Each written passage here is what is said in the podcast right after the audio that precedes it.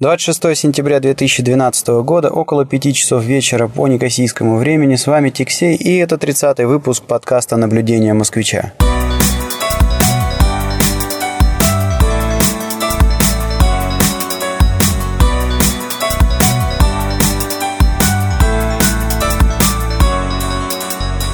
Сегодня опять такой у нас получается автомобильный выпуск, потому что записываюсь на полпути в Никосию из-за Лимассола, откуда возвращаюсь э, с тренинга. А, в Лимассоле у меня сейчас происходит трехдневный тренинг, где я учу людей пользоваться файнридером. Как бы удивительно это ни звучало, э, ну э, да, вот есть люди, которые готовы платить за то, чтобы к ним приехали, показали, рассказали, научили. И, ну, вообще, если бы мне о таком сказали где-нибудь, наверное, лет э, Э, семь назад, я бы улыбнулся, посмеялся и покрутил, может быть, даже пальцем э, возле виска. Но э, сейчас, сейчас как-то я поменял свое отношение, потому что, ну, во-первых, если люди платят деньги, то почему бы им и не попреподавать даже такую простую вещь, как программа Fine Reader. С другой стороны, с другой стороны, поработав, вот уже получается на, на сколько у меня всего, наверное, работ, работ у меня было штуки 4, наверное, таких, ну, имеется в виду, когда я а, нанимался и работал на кого-то, а не делал а, что-то сам как а, фрилансер. И вот э, поработав с другими людьми а, я понял, что, ну, а, бывают люди разные, да, бывают вот люди, а, которые способны быстро осваивать что-то новое, разбираться с какими-то новыми гаджетами, с программами и решать какие-то нестандартные задачки, а бывают люди, которых нужно поставить на рельсы, но один раз поставишь их вот на эти рельсы, и дальше они как бронепоезд шарашат изо дня в день, из недели в неделю, из года в год. И вообще, как показывает э, мои наблюдения, как показывают мои наблюдения, мой э, опыт, что обычно, обычно э, редко встречаются вот такие люди, которые совмещают э, в себе э, вот э, такие качества, да, что вот, э, грубо говоря, человек может быстро сориентироваться в нестандартной ситуации, найти какое-то нетривиальное решение, э, и с другой стороны он четко следует каким-то установленным единожды инструкциям, а, и безошибочно их выполняет. А, вот э, на одной из моих предыдущих работ э, у меня а, была коллега, которая ну, просто потрясающе аккуратно умела делать какие-то вещи, вот, которые ей один раз показал. Ну, допустим, заполнять какие-то формы, да, готовить какие-то платежные поручения для банков э, и отправлять какие-то инструкции. А, то есть э, я, когда сталкиваюсь с какой-то рутинной задачей, а, мне очень быстро становится скучно, у меня притупляется внимание, и я начинаю делать невероятное количество а, каких-то элементарных э, ошибок, опечаток, э, и ну, это приводит, конечно же, к плачевным потом последствиям.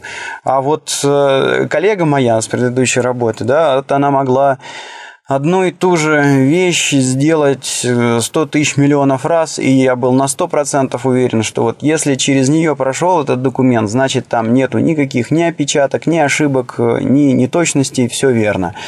А, и вот это ее качество, это, конечно, была просто незаменимая вещь, и это помогало очень здорово. А, но, с другой стороны, да, когда э, вот эта сотрудница сталкивалась с какой-то нестандартной, нештатной ситуации, она э, очень быстро как-то так э, терялась, и нужно было ей помочь с этой ситуацией разобраться. Ни те, ни другие люди, ни плохие, ни хорошие, просто вот, ну, наверное, да, бывает вот несколько а, разных типов э, людей, и а, все они по-своему нужны, все они по-своему полезнее, и вот полезны. И а, вот, наверное, сейчас в Лимассоле у меня как раз э, и появилась группа из таких вот, ну, фактически это секретари, юристы, бухгалтера, а, которые, а, которым вот, ну, показали один раз, как а, в программе что-то делать. Там, допустим, тыкаешь на там, кнопочку сюда, дальше, значит, здесь в меню выбираешь такой-то пункт, и вот получаешь нужную тебе нужное тебе действие или нужные тебе символы или еще что-то. И вот им один раз показали, они так и делают, э, там ходят в это текстовое контекстное меню, и даже не подозревая, что, например, ту же самую функцию можно э, вызвать на 15 кликов э, меньше, вызвав, там, допустим, контекстное меню правой кнопкой мыши. Вот. Ну и, собственно говоря, и предпосылок к тренингу, да, по файнридеру а, они были такие, что вот ребята знают, что у них с какими-то вот такими э, исследовательскими, что ли, начинаниями плоховато, и э, им проще отдать какую-то денежку, значит, э, человеку, разбирающемуся в продукте, чтобы он пришел, посмотрел на их документы, посмотрел, как они их уже там обрабатывают в программе, ну и подсказал, как можно а, делать это более эффективно. И вот, кстати, вот забавная такая ситуация, да, то есть вот если я, допустим, всегда стараюсь как-то понять, э, а, как э, что-то работает, как устроен этот процесс. Ну, наверное, если честно, к этому а, приучили в МИФИ, вот просто с первых э, занятий по, например, там, математическому анализу, там, в теории пределов, когда ковырялись, а, ну, в общем, грубо говоря, на тебя вываливается огромное количество каких-то страшных непонятных символов, операторов. И первые разы я вспоминаю, когда смотрел на определение там, того же предела в кванторах, а, у меня крыша ехалась. Казалось, это просто какой-то набор иероглифов, которые невозможно запомнить. Ну, а потом получилось вот именно, именно понять принцип, понять, как вот этот язык устроен, и, собственно, дальше дальше уже не надо было ничего за, запоминать, надо было просто вот понять, какие у тебя там входные данные, что тебе надо на выходе, и примерно, что там означает каждый символ, и, в общем, дальше уже как-то расставить их в нужном порядке получалось само собой, потому что ну, ты понимал, чего ты делаешь. А, вот, ну и вот, наверное, вот это вот э, все-таки а, привычка, да, выработанная в институте. Ну да, там ну, невозможно было там зазубрить э, какие-то вещи. Ну, если у тебя формула, извините, э, не помещается на доске э, в три ряда, там, когда пишет преподаватель. И у нас регулярно были ситуации, когда там некоторые преподы продолжали писать формулу прямо на стене в аудитории. А, ну, как ее запомнишь? Никак, только надо вот понимать логику, да, построение, там, что куда подставить, как там, что где подсократить, и вот прийти к нужному результату, да. А, вот, э, то, значит, вот в этом случае, да, ребята, э, скорее всего, э, просто, значит, посмотрят, опять же, как, как я с файнридером а, оперирую в случае там, их э, бумажек, в случае их документов. Э, а, и, ну да, они сидят и записывают, да, то есть вот первое, там, сесть на сиденье, второе, там, залогиниться в Windows, третье, нажать на такую-то кнопочку. А, и вот, скорее всего, то есть вот для своих документов они просто запишут э, шаги и будут ими пользоваться, да, и будут достигать хорошего результата, все у них будет нормально, вот, но, но сами вот они до этого дойти не могут. Но самое главное, что они понимают э, и, э, значит, знают, что это их недостаток, и вот исправляют его таким образом, да, то есть э, ну, пригласили человека, который знает, как сделать, и им просто вот это все на тарелочке выложит, Хотя, казалось бы, вот для людей с другим складом ума, ну, чего может быть там проще, да, взять, потыкать в эти кнопочки в FineReader, их, не там так, их там не так много, и, в общем-то, допереть, как там чего работает, где там какие настройки, как достичь. Ну, потратить, может быть, там денек, да, и разобраться с э, программой. Но вот, э, тем не менее, тем не менее, значит, вот Такие люди тоже бывают, э, но я еще раз повторюсь, то есть на рутинных задачах они просто незаменимы. по крайней мере, ну, у тебя есть там четкая какая-то предсказуемость а, результата и, э, значит, надежность того, что там вот, ну, нет каких-то ошибок, э, там часы можно сверять по таким людям. Ну, вот я не такой, я не такой. Как только я сталкиваюсь с какой-то рутиной, а, значит, начинаю, начинаю буксовать, скучать и делать глупые ошибки. А, ну, а вообще, если честно, это было такое быстрое вступление. А в сегодняшнем выпуске я бы, наверное, хотел развить немножечко тему жилья, а, о которой я говорил, ну, тему жилья на Кипре, о которой, которую я начал поднимать в своем а, предыдущем а, выпуске. Напомню, что там я говорил о поиске жилья для долгосрочной аренды. Но понятное дело, что если ты уже э, собираешься жить и жить достаточно долго на Кипре, может быть, там на всю жизнь, черт его знает как, но мне кажется, что вот горизонт принятия решения, он, наверное, где-то 5 лет. И вот если ты э, а, собираешься оставаться на острове больше, чем 5 лет, то, наверное, стоит задуматься о том, чтобы не платить, э, не платить аренду, а, значит, э, взять что-то и купить, быть может быть, даже и в ипотеку. Хотя, наверное, особенно даже вот если в ипотеку. Ну, основной аргумент тут Тут такая ситуация, что вот э, в среднем кредиты, а, они выдаются на 10, 15, э, ну, может быть, 20, иногда на 30 лет. Ну, там на 30 все-таки это вот э, реже как-то люди берут. Хотя берут тоже много, встречал своем окружении. Но обычно все-таки, мне кажется, основ, основные вот э, сроки это где-то, наверное, от 10 до 20 лет берут э, кредит на недвижимость. Ну и выплаты, выплаты по этому, по, по кредитам, Конечно, это зависит от э, того, что вы за недвижимость собираетесь покупать, и, но обычно вот если а, говорить эм, о том, что вот ты, допустим, снимал жилье, и примерно аналогичное по количеству комнат, по площади, по району ты себе покупаешь, то, как правило, а, размеры выплат по ипотеке, они совпадают с тем количеством денег, которое ты платил бы за аренду. Ну и, соответственно, получается, что такое? То есть, прям 5 лет, да, если ты взял кредит э, лет э, на 10, то фактически ты уже там, считай, э, пол кредита выплатил, теми же деньгами, что ты бы отдавал эти 5 лет за аренду, да, но только как бы аренда это все, это там деньги раз навсегда ушли, а после а, значит, выплаты кредита за квартиру у тебя там какие-то активы появляются за душой.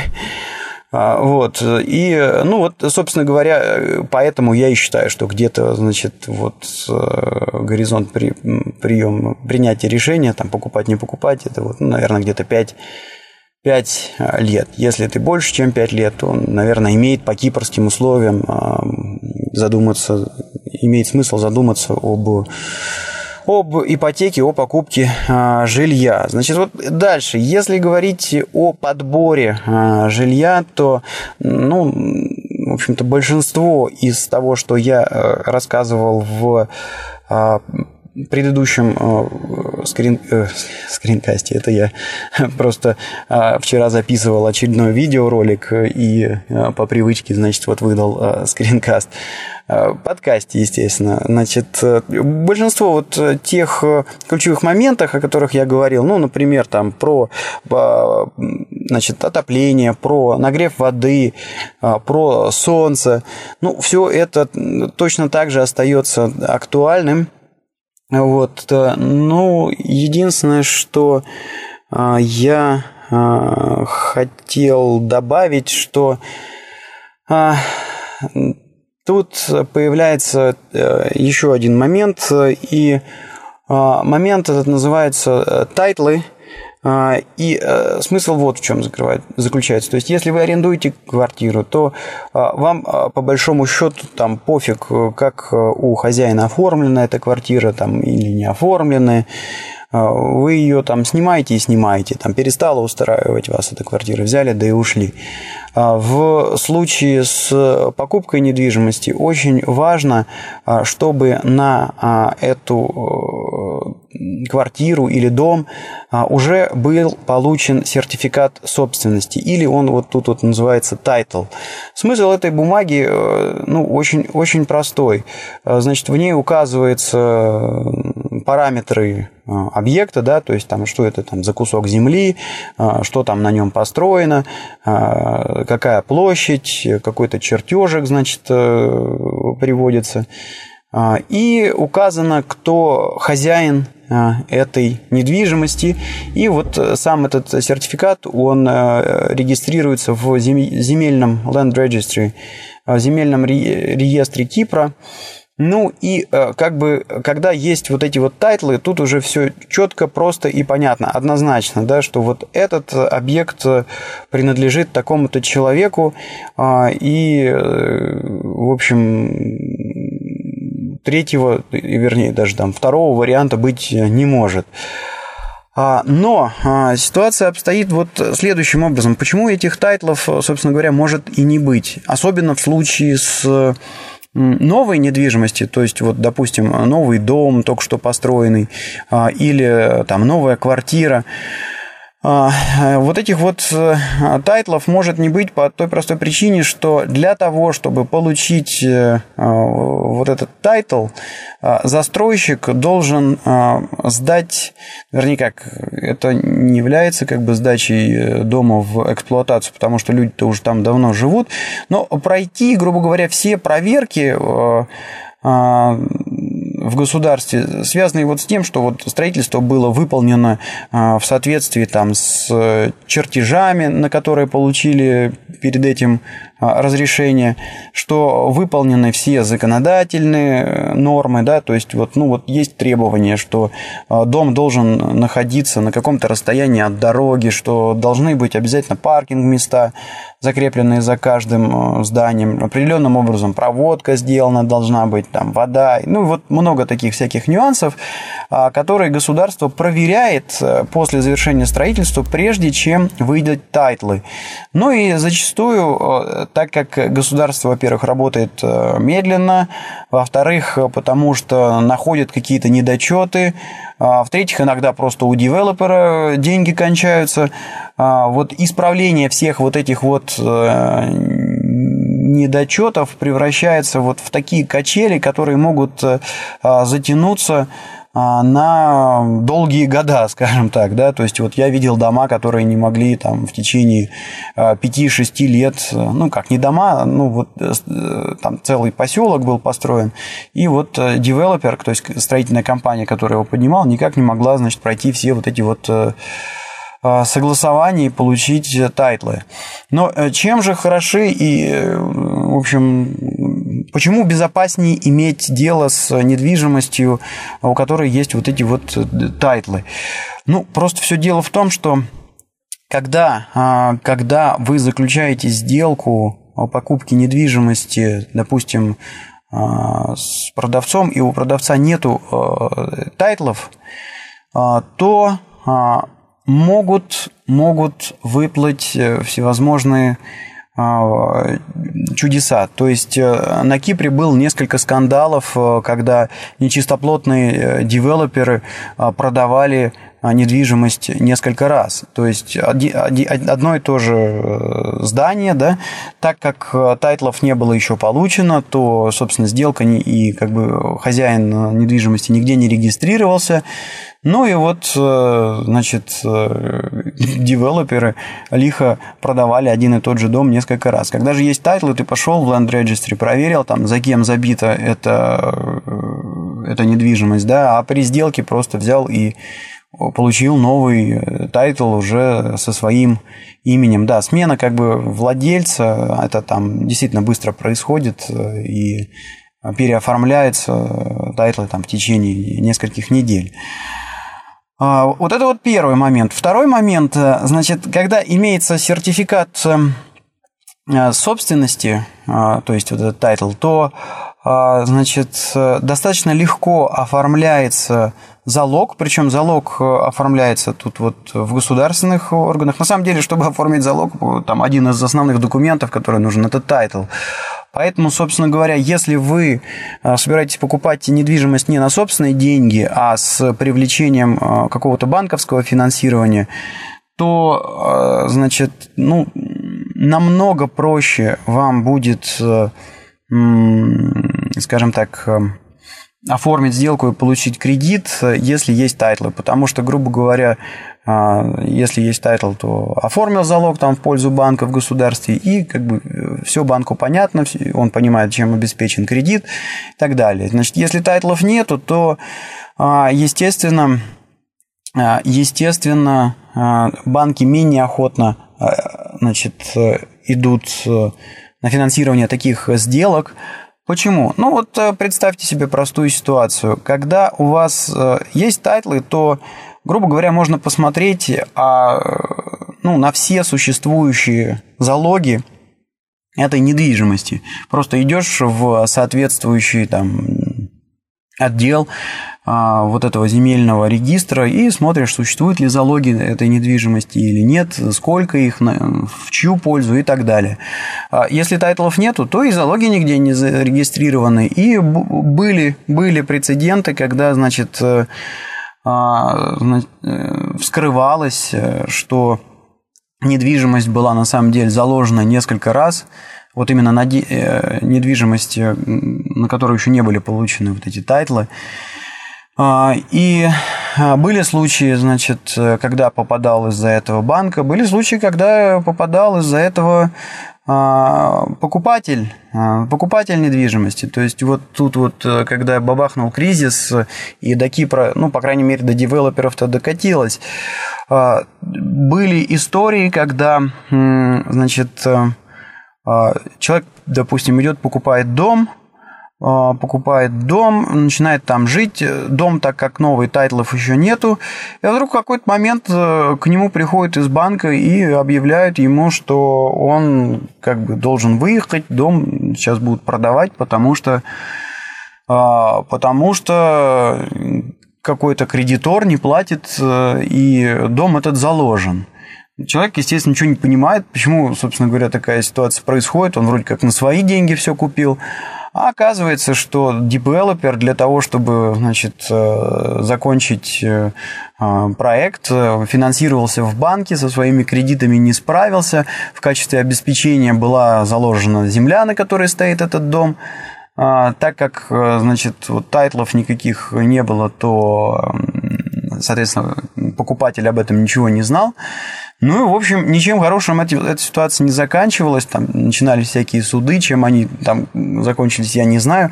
Но, короче говоря, все это, а, опять же, идет э, в одну и ту же сторону, да, что а, если вы собираетесь покупать жилье а, на Кипре, нужно, значит, брать э, такое, на которое вот эти вот title ы уже есть. Ну, либо вы должны быть на 100% уверены в продавце, будь то строительная компания или какое-то агентство или частное лицо. Вот. Но все же безопаснее иметь дело с этими title ами. Ну, плюс вам самим будет легче получить э, кредит, и вы получите кредит в банке на большую сумму, если есть, э, вернее, как на большую часть суммы, необходимой для покупки недвижимости, если есть вот эти вот э, title ы. А дальше а, дальше а, интересный момент, связанный с покупкой недвижимости в Никосии. А, вот если в Москве у меня всегда существовала уверенность, что чем ближе ты к центру ищешь э, квартиру, тем она дороже. То есть, ну, в пределах Садового кольца вообще каких-то там астрономических денег квартиры стоили. А, вот, может быть, я не прав, но вот у меня такое ощущение всегда было, что в Москве чем ближе к центру, тем дороже. В Никосии обратная ситуация. Как правило, в центре города а, дома достаточно старые, а квартиры там ну, не очень комфортные, там уже значит, там, ремонтировались по несколько раз. И как-то вот в центре города недвижимость, ну, как мне кажется, народ особо не стремится покупать. Наоборот, если вот смотреть на то, где расположены самые дорогие а, районы сейчас в Никосии, они как раз находятся слегка э, на отшибе, ближе, ближе к границе города. Ну и связано это просто потому, что а, дома там более новые, улицы шире, а, участки больше, как-то все так более современно. То есть, ну вот тут правило работает с точностью да наоборот. Чем ближе к центру, тем хуже и дешевле а, недвижимость. И вообще, вот если брать центр Никосии, он, а, вот старый город, он находится в, внутри крепости.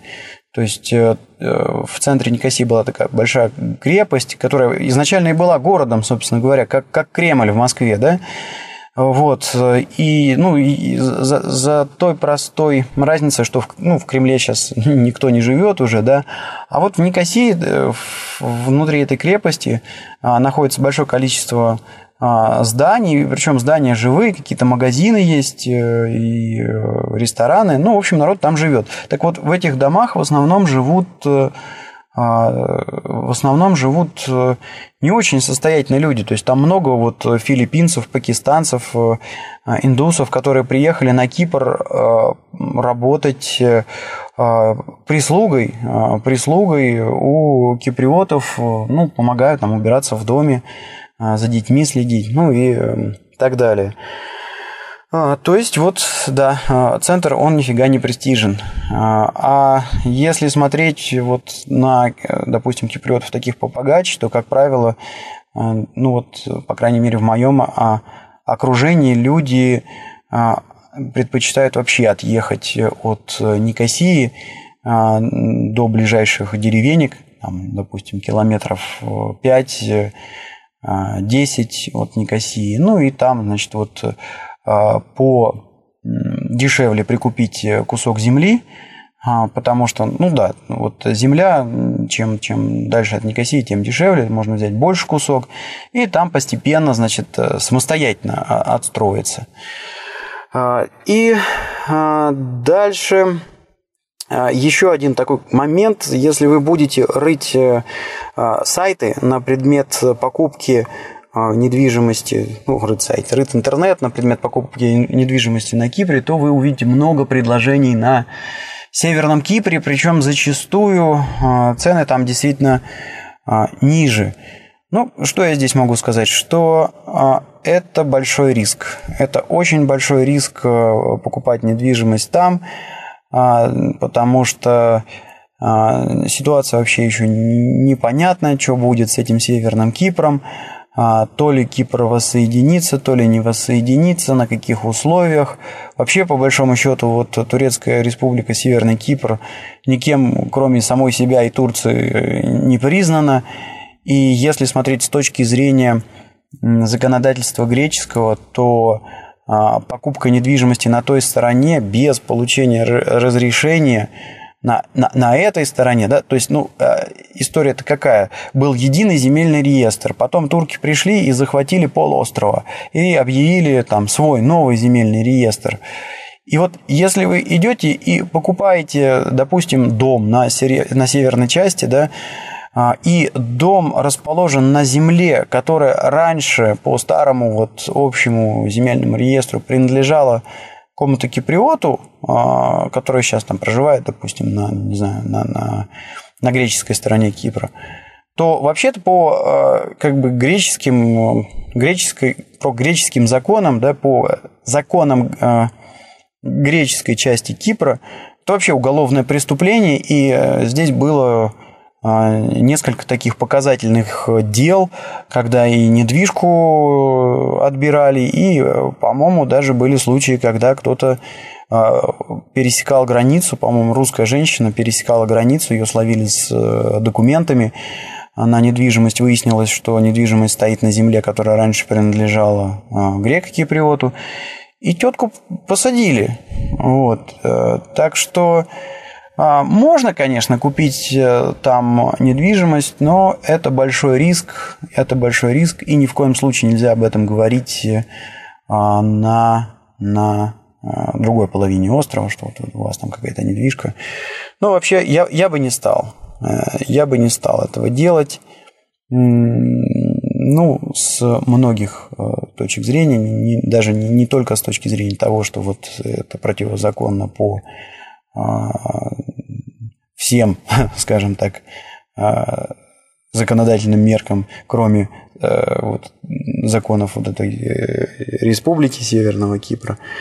Ну, в целом вообще, то есть мне как-то так, мне очень нравится атмосфера и э, инфраструктура. Ну да ладно, подкаст не об этом. Дальше э, вернемся все-таки на э, греческую часть острова и э, несколько комментариев о том, а как вообще можно вот прицениться и понять, на что ты можешь рассчитывать, э, где, в каких районах. Ну, э, существует э, э, очень неплохой сайт, называется buysell.com.cy, кажется так. Ну, я в шоу-нотах дам ссылочку на него. И, значит, это одно из крупнейших агентств недвижимости на Кипре, и его прелесть заключается в том, что у них очень классный веб-сайт и огромное количество объектов по всему Кипру. Но работать с этим агентством я бы не рекомендовал. А почему не рекомендовал бы работать? У них очень высокие комиссии, и поэтому а, как бы объекты получаются тоже очень дорогие. Но вот их веб-сайт – это шикарный инструмент для оценки стоимости нужного вам объекта сверху, да, то есть вот интересно, там, сколько двушка стоит, да, ну вот пойдите на байсел, посмотрите, там, посмотрите нужный город, и вы выйдете где-то плюс-минус на максимальную цену. То есть и дальше уже отталкиваясь от э, уровня buy sell, можно э, как бы идти и э, понимая, значит, верхнюю планку, искать, искать что-то себе дальше. Ну, плюс как бы на этом сайте огромное количество фотографий, огромное количество объектов, то есть можно вообще составить предлож... представление, не отрывая, что называется, пятой точки от интернета, э, значит, можно составить представление, а что, собственно говоря, э, такое, это вот квартира, там, двухкомнатная или трехкомнатная или дом, на, на Кипре, в том или ином в городе, как они там обычно комплектуются, что входит, что не входит. А, вот э, такой вот хороший есть э, сайт. А, дальше а, стоит обратить внимание вот еще на какой законодательный момент.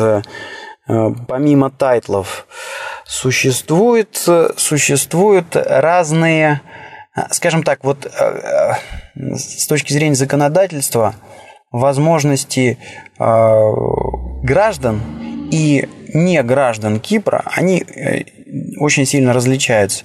Даже если мы говорим о, допустим, гражданах Европейского Союза. Итак, ну, гражданин Кипра, он может покупать на Кипре что угодно, сколько угодно, в общем, лишь бы денег хватило. А вот э, не гражданин имеет право приобрести только один объект. Причем на некоторых э, только один объект, причем вот на некоторых сайтах я сталкивался с формулировкой, что если речь идет, допустим, о куске земли с домом, то кусок земли не может быть больше, чем один плод. Э, плод – это вот у них тут какая-то такая стандартная величина. Если мне не изменяет Э, память, то это что-то э, чуть больше, чем полсотки. Вот как-то вот Хотя нет, могу, могу ошибаться. Могу ошибаться. Ну, вот надо порыть интернет. Я, может быть, шоу-ноты брошу, сколько вот э, один плод. Потому что пол, полсотки стоит, наверное, совсем мало, да? А, и, а, ну вот, и, и на некоторых сайтах пишут о том, что вот есть ограничения на кусок земли, на размер куска земли, который ты можешь купить. А, также я сталкивался с тем, что вот нельзя купить, допустим, дом на свое имя и еще один на имя своей супруги или детей или родителей. То есть вот родственники первого круга, да, они вот, ну, тоже считается, что вот если ты купил один дом, все, ты не киприот, значит, больше ты не можешь, даже, даже и на родственников там ничего не можешь оформить. А, это вот такое формальное есть ограничение по закону, но, а, во-первых, а, насколько я знаю и насколько вот я видел в своем окружении, люди обходят э, эти вещи с помощью регистрации компаний. То есть, грубо говоря, там открыл компанию и на нее купил э, дом или квартиру. Это, конечно, вот э, все хорошо. Но тогда, конечно, появляются дополнительные расходы, связанные с содержанием вот этой компании. А, и, может быть, не для всех это приемлемо. А, и еще реальные вот случаи были, которые я видел и которые я попросил прокомментировать даже вот юриста, да, я видел, как человек э, приобретал на свое имя, человек был гражданин Украины, приобретал два дома. То есть, ну, сначала один, потом прошло какое-то время, несколько лет, он решил продать свой старый дом и купить дом новый. И он оформил новый дом на свое имя, но пока, значит, у него там шла сделка, он старый решил не продавать, потому что рынок просит. Короче говоря, вот на его имя было оформлено два дома. И, в общем-то, пошел я к юристу спросить, а как же так, а как же вот, ну, вроде бы есть такой закон. Как мне ответил этот юрист, значит, закон есть, но а, существует вроде как возможность, то есть вот у них тут э, весь Кипр, он поделен на районы, и вот в каждом, ну, они дистрикт их называют, да, и вот в каждом районе есть э, свой, как бы это так сказать, ну вот э, какой-то такой не, не, не директор, не президент, а как же это, управляющий, что ли, да, значит, у них он называется district officer, так вот, э, ситуация заключается в том, что вообще, в принципе, всем не гражданам Кипра при покупке недвижимости нужно получать разрешение у district officer. Вообще, а, как бы по закону, там вот district officer э, должен, не должен давать более одного разрешения иностранцу. Ну, вернее, не одного разрешения, а на покупку одного объекта. Но, значит, у него есть право изучить э, ситуацию, посмотреть, взвесить за и против и дать свое разрешение значит, на покупку еще одного объекта недвижимости. А, и вот как бы юрист мне прокомментировал, что вот в данном случае, вот видишь, там человек получил разрешение дистрикт офисера, все, значит, э, имеет право, и как бы вот этот закон не распространяется больше на него.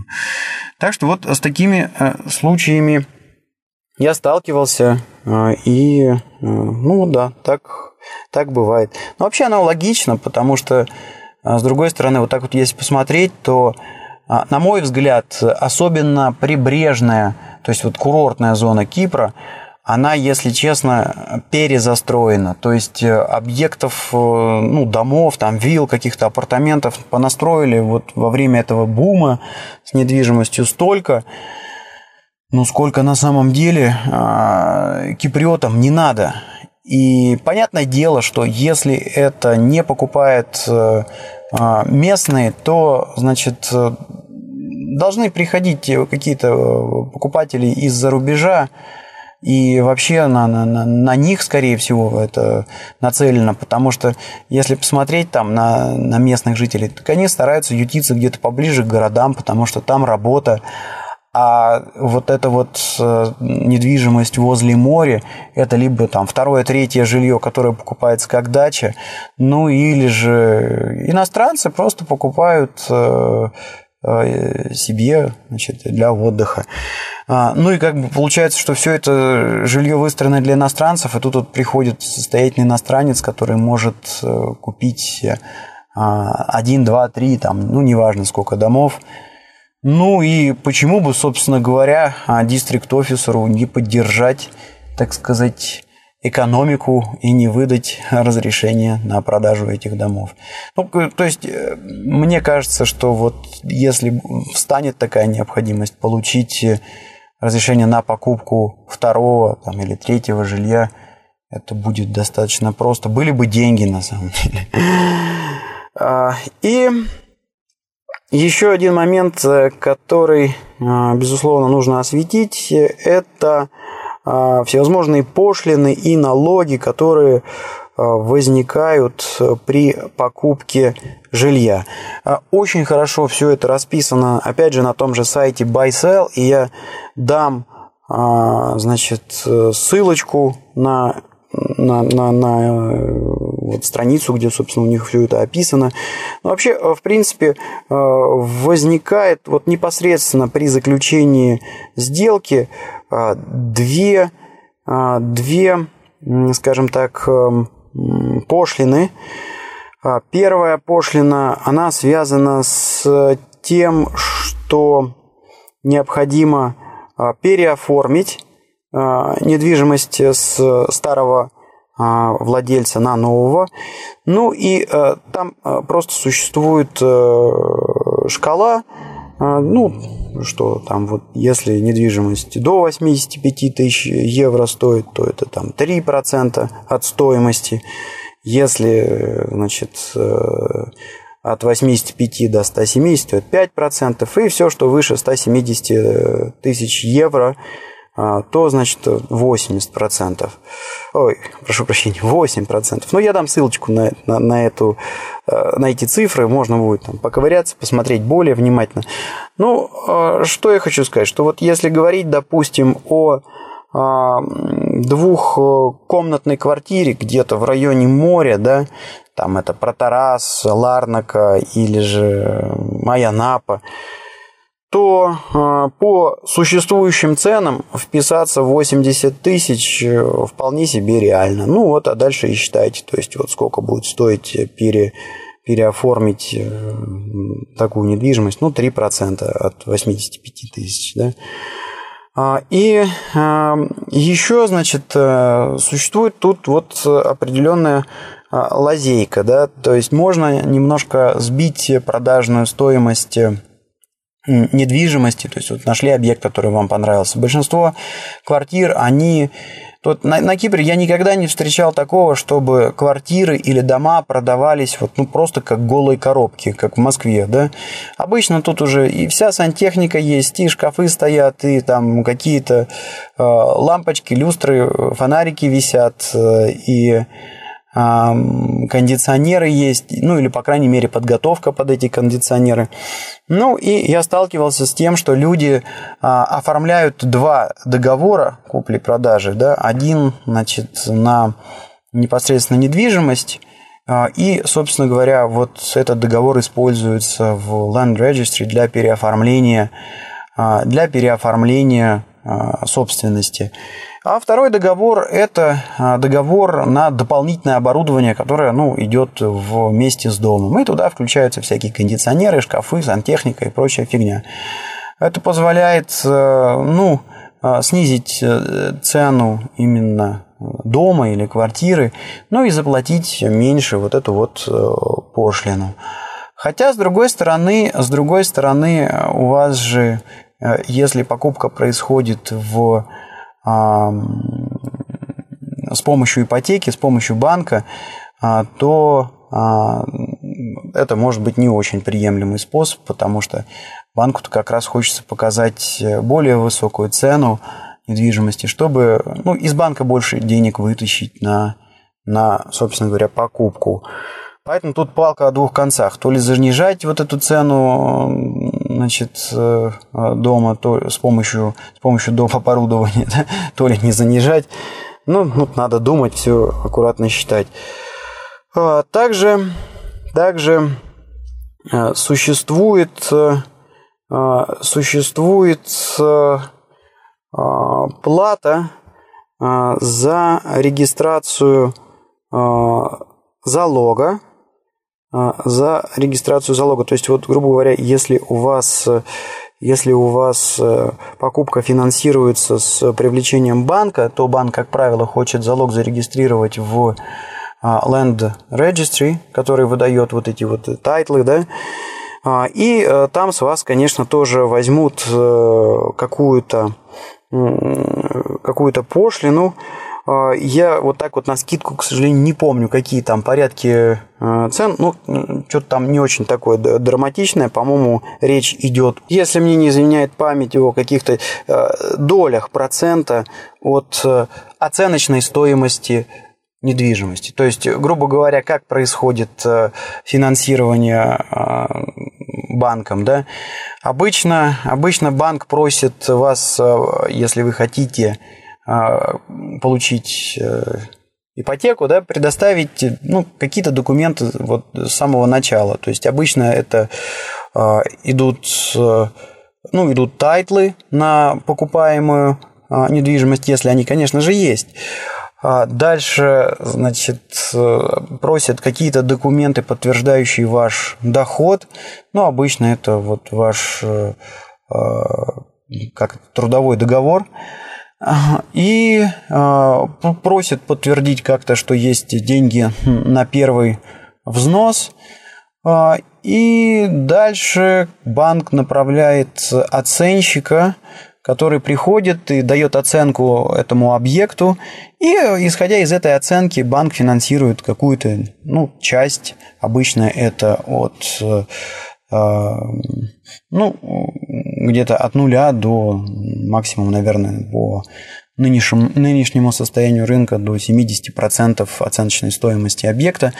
Ну и вот эта вот оценочная стоимость, в общем, на нее и делается залог, и от нее считаются считаются вот эти вот э, сборы а, за регистрацию залога. А, и, и, и также, значит, э, владельцы недвижимости должны платить, э, должны платить ежегодно налог на недвижимость. Но забавная ситуация с этим налогом заключается в том, что я дам сетку на а, ставки этого января ежегодного на недвижимость, но а, вся недвижимость, она была оценена 1 января 1980 года. И исходя из вот этой вот оценки, вот я уже даже толком там и не знаю, как у них там эта оценка производилась. Ну, наверное, они как-то там пересчитали э, стоимость квадратного метра в зависимости от города и района. И вот исходя из этой оценки 80-го года э, начисляется э, налог, э, значит, и вообще там э, происходит расчет налога на вот эту недвижимость. То есть, грубо говоря, э, берут вашу квартиру, смотрят там, э, сколько она была квадратных метров, там, сколько она квадратных метров. Дальше пересчитывают там на какие-то, на, на стоимость, значит, квадратного метра. Что-то я заговариваюсь уже, наверное, пора заканчивать этот подкаст. Короче говоря, берут площадь квартиры и умножают на стоимость квадратного метра на 1 января 80 -го года. Ну и дальше там у них шкала, э, исходя из которой они рассчитывают налог. Так вот, ситуация такая получается, что ну, надо очень постараться, чтобы купить э, э, какой-то объект, который будет стоить по ценам 80-го года столько, что вам придется вообще какой-то там налог платить. То есть, ну, это должен быть какой-то большой дом.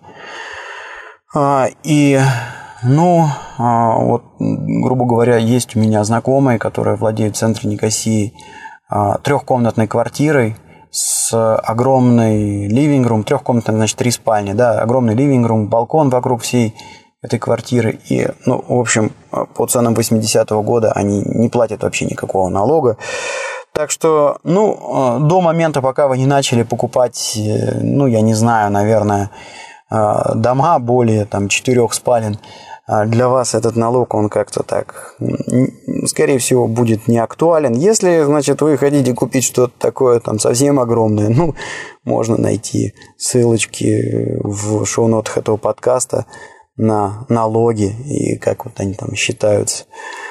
А, последний момент, да, пора уже а, завязывать мне, наверное, потому что что-то язык заплетается. И так я целый день сегодня на этом тренинге болтал. И чего-то я смотрю, у меня сегодня не очень а, плавно, скажем так, речь льется. Последний момент – это, ну хорошо, купили вы дом или квартиру, но вам же надо как-то приехать в страну и на каких-то основаниях здесь находиться. То есть э, нужно либо получать туристическую визу, когда вы собираетесь приехать, допустим, на каникулы и провести их возле моря в своей квартире или на море, да, э, или э, на вилле. А, ну, с визами для россиян и Э, с этого года вот для украинцев все достаточно просто. Э, введена так называемая провиза, когда, э, ну, собственно говоря, для того, чтобы получить визу, надо отправить имейл. И все. К имейлу приложена формочка там в Варде заполненная. И в обратку на свой имейл вы получаете документ, который необходимо просто распечатать и показать на таможне, на паспортном контроле значит, при прилете. А, но, к сожалению, значит, вот такая виза, она позволяет вам находиться, если мне не изменяет память, а, всего лишь то ли, то ли, то ли два, то ли три месяца, вот а, могу соврать.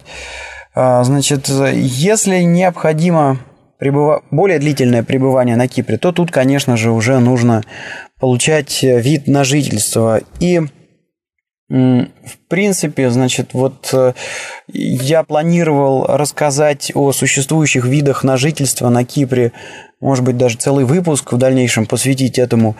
Но одно, одно могу сказать точно, что вот по большому счету наличие недвижимости на острове, каких-то больших поблажек э, при получении вида, ну, не дает но не дает. То есть, вот, э, грубо говоря, все, что вы можете, вы можете получить вид на жительство без права работы на острове.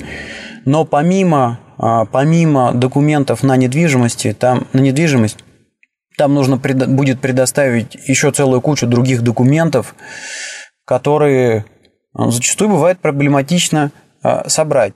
То есть, э, смотрите, какая ситуация. Хорошо, недвижимость у вас есть. Вы подаете документы на вид на жительство без права работы. Зачем он нужен? Ну, чтобы постоянно находиться на Кипре и не работать. Да? Вы не, не можете работать по этому виду. Соответственно, вы должны показать, что у вас есть какие-то источники дохода а, за пределами Кипра, которые позволяют вам а, значит, вот тут вот э, безбедно существовать. Соответственно, надо будет показать, что вот у вас а, ну, не знаю, ну, например, да, есть э, какие-то активы, там, допустим, квартиры какие-то за рубежом, которые сдаются, и вам, значит, э, приносят прибыль, на которую вы можете жить здесь вот э, на острове. Но, а, как бы зная наши реалии, это зачастую бывает очень сложно, потому что у людей, допустим, если есть квартира, которая приносит пару тысяч э, или там тысячу в месяц, то, как правило, это все происходит, э, наверное, в черную, да, и нету каких-то а, договоров, а даже если есть договор, то он, наверное, редко кто а, получает э, эти деньги, кроме как кэшем.